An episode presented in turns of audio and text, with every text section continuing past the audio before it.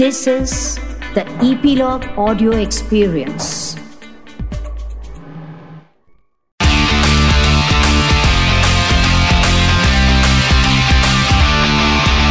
Nine XM Song Secret. मुझे ना पुराने सॉन्ग सुनना, उन्हें गुनगुनाना बहुत पसंद है। वो सॉन्ग्स उन यादों की तरह होते हैं जिन्हें आप कभी भी जी सकते हैं। उसके लिए all you need to do is play your favourite old songs. इसीलिए तो कहते हैं old is gold. Hi, my name is Shifali और आप सुन रहे हैं 9XM song secret on EP-Log media and you can listen on EP-Log media website और on your favourite podcast streaming apps, जहां आपको आपके फेवरेट सॉन्ग्स के पीछे के इंटरेस्टिंग सीक्रेट सुनने को मिलते हैं और इन्हें सुनाते हैं इन सॉन्ग्स के पीछे के आर्टिस्ट लाइक सिंगर, कंपोजर या फिर लिरिसिस्ट। आज इस पॉडकास्ट में एक ऐसे सिंगर हैं जिनके सॉन्ग सुन के ना मैं बड़ी हुई हूँ और आज भी वो सॉन्ग सुनती हूँ ना तो सारी यादें एकदम फ्रेश हो जाती हैं। I am talking about none other than mister Kumar Sanu.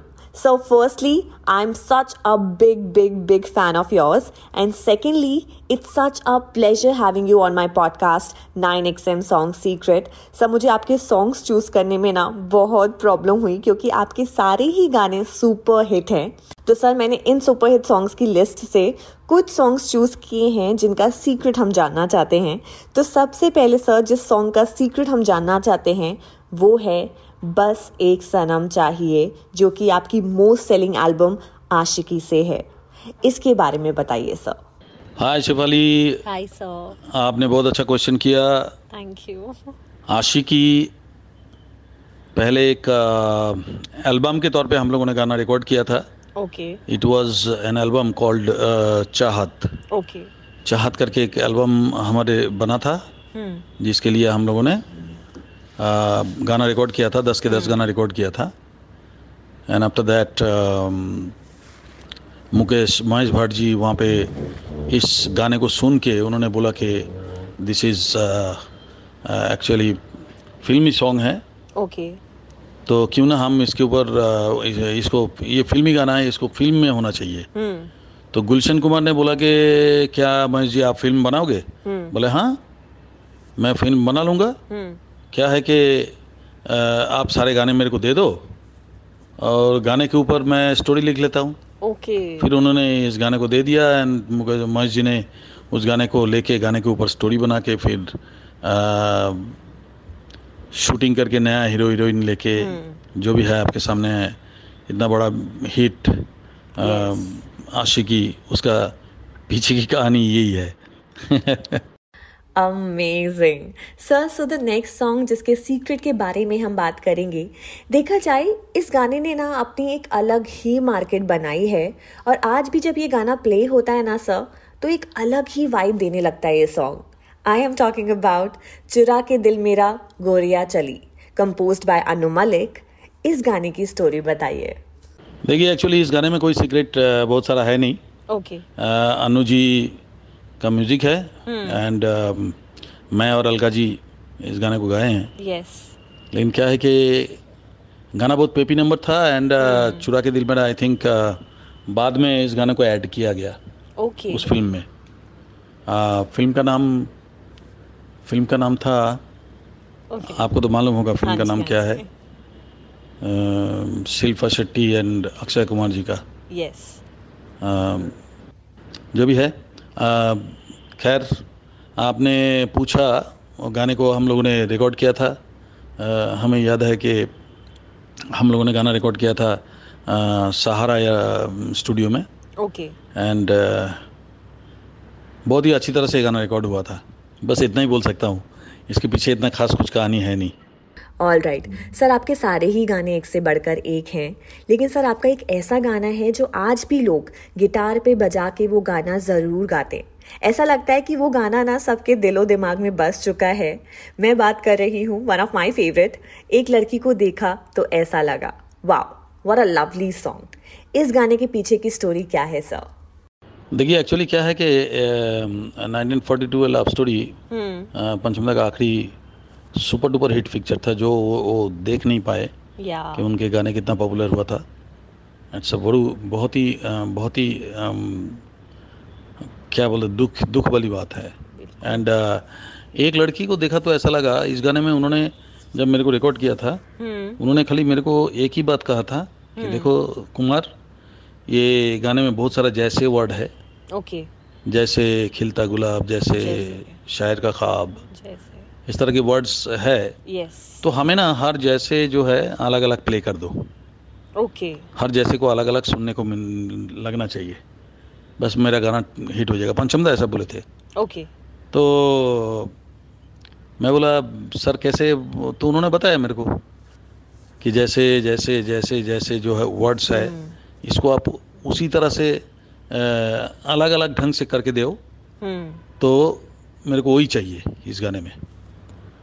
And मैंने उस तरह से कोशिश किया, फिर उन्होंने बहुत खुश हुआ, मेरा माथा चूमा। एंड दुर्भाग्य की बात है ये कि जब ये गाना रिलीज़ हुआ, इतना सुपर डुपर हिट हुआ, तब पंचमदा नहीं थे। बहुत ही क्या बताएं। सानू सर, दिलवाले दुल्हनिया ले जाएंगे मूवी तो बहुत बड़ी हिट रही, एंड इस मूवी के सारे गाने भी उतने ही हिट हुए। One of my personal favourite song from the movie is तुझे देखा तो ये जाना सनम। सर, इस गाने का सीक्रेट मुझे जानना है। ये मुझे मालूम नहीं था कि ये लता जी मेरे साथ गा रही है, ओके। एंड यू नो कि लता जी को हम लोग सब भगवान की तरह देखते हैं, जी जी। जितने भी म्यूजिशियंस हैं, जितने भी सिंगर्स हैं, जितने भी सब लोग, हम लोग लता जी को एक सरस्वती माँ की तरह जी पूजते हैं उनको। तो मैं उनके साथ गाऊंगा डुएट, ये मुझे नहीं मालूम था, पता नहीं था कि तो मैं वेस्टर्न आउटडोर में जब गाना रिकॉर्ड हो रहा था तब मेरे को जतिन ललित ने बताया, यश चोपड़ा जी बैठे हुए थे, तो जतिन ललित जी आस्ते-आस्ते कान में आके बोला कि दीदी अब आने वाली है, ओके, दीदी अब भी आने वाली ही है, तुम एक काम करो, थोड़ा सा इसको डिले करते रहो, रिहर्सल करो, okay, ये करो, जब आएंगे वो साथ में गाना पसंद करते हैं तो साथ में गा के जाएंगे, okay, okay।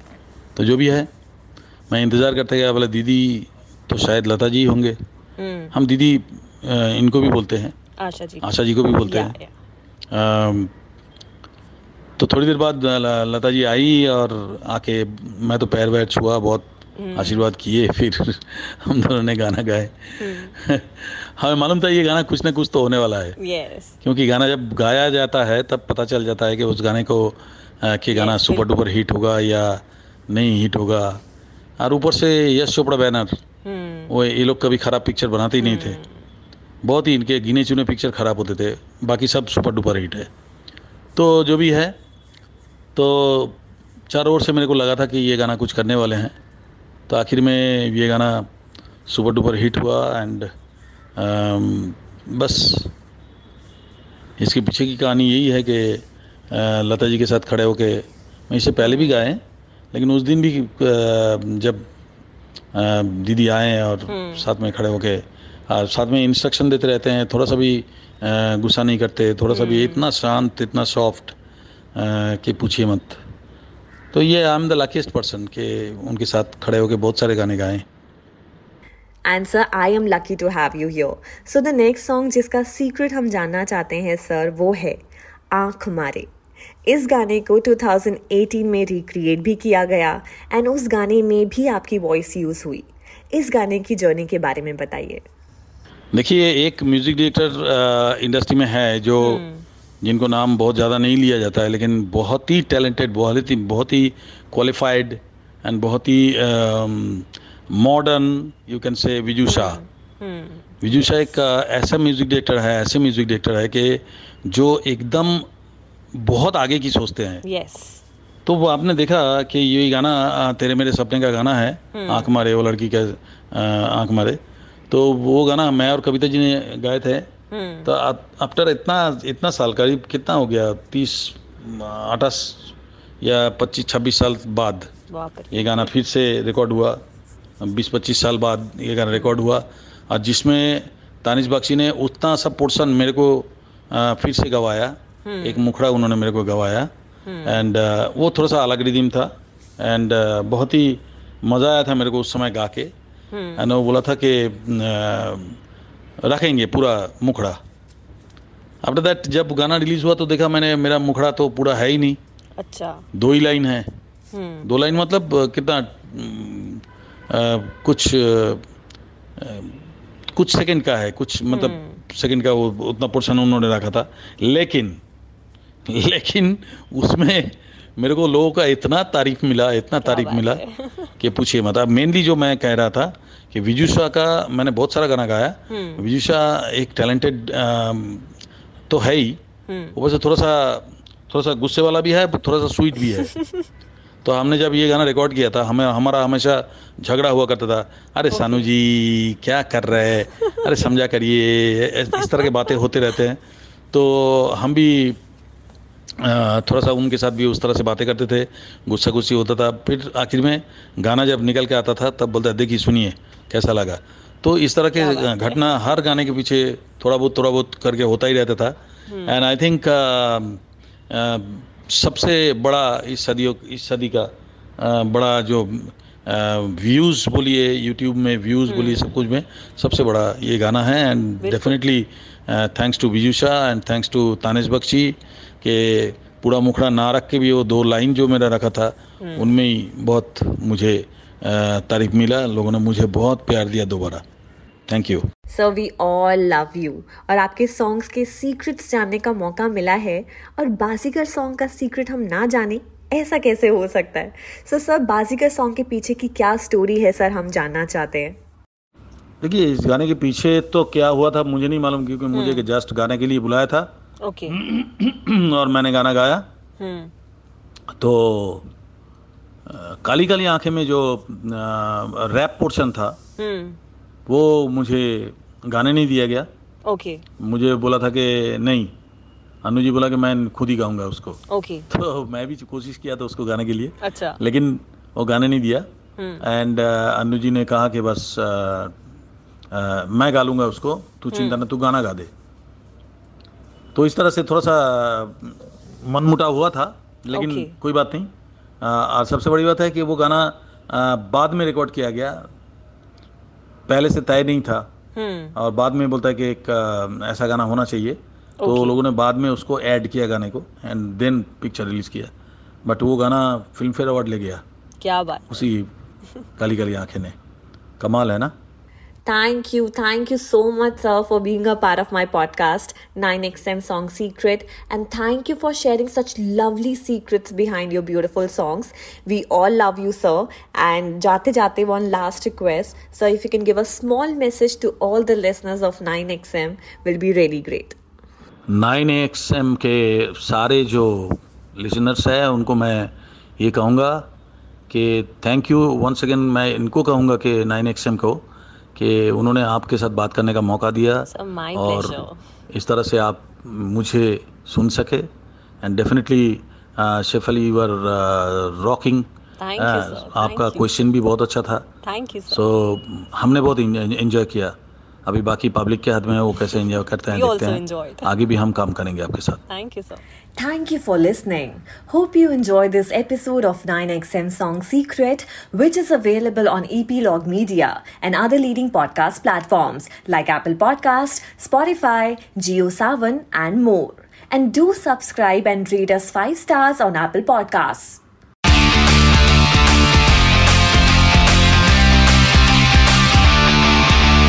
Nine XM Song Secret.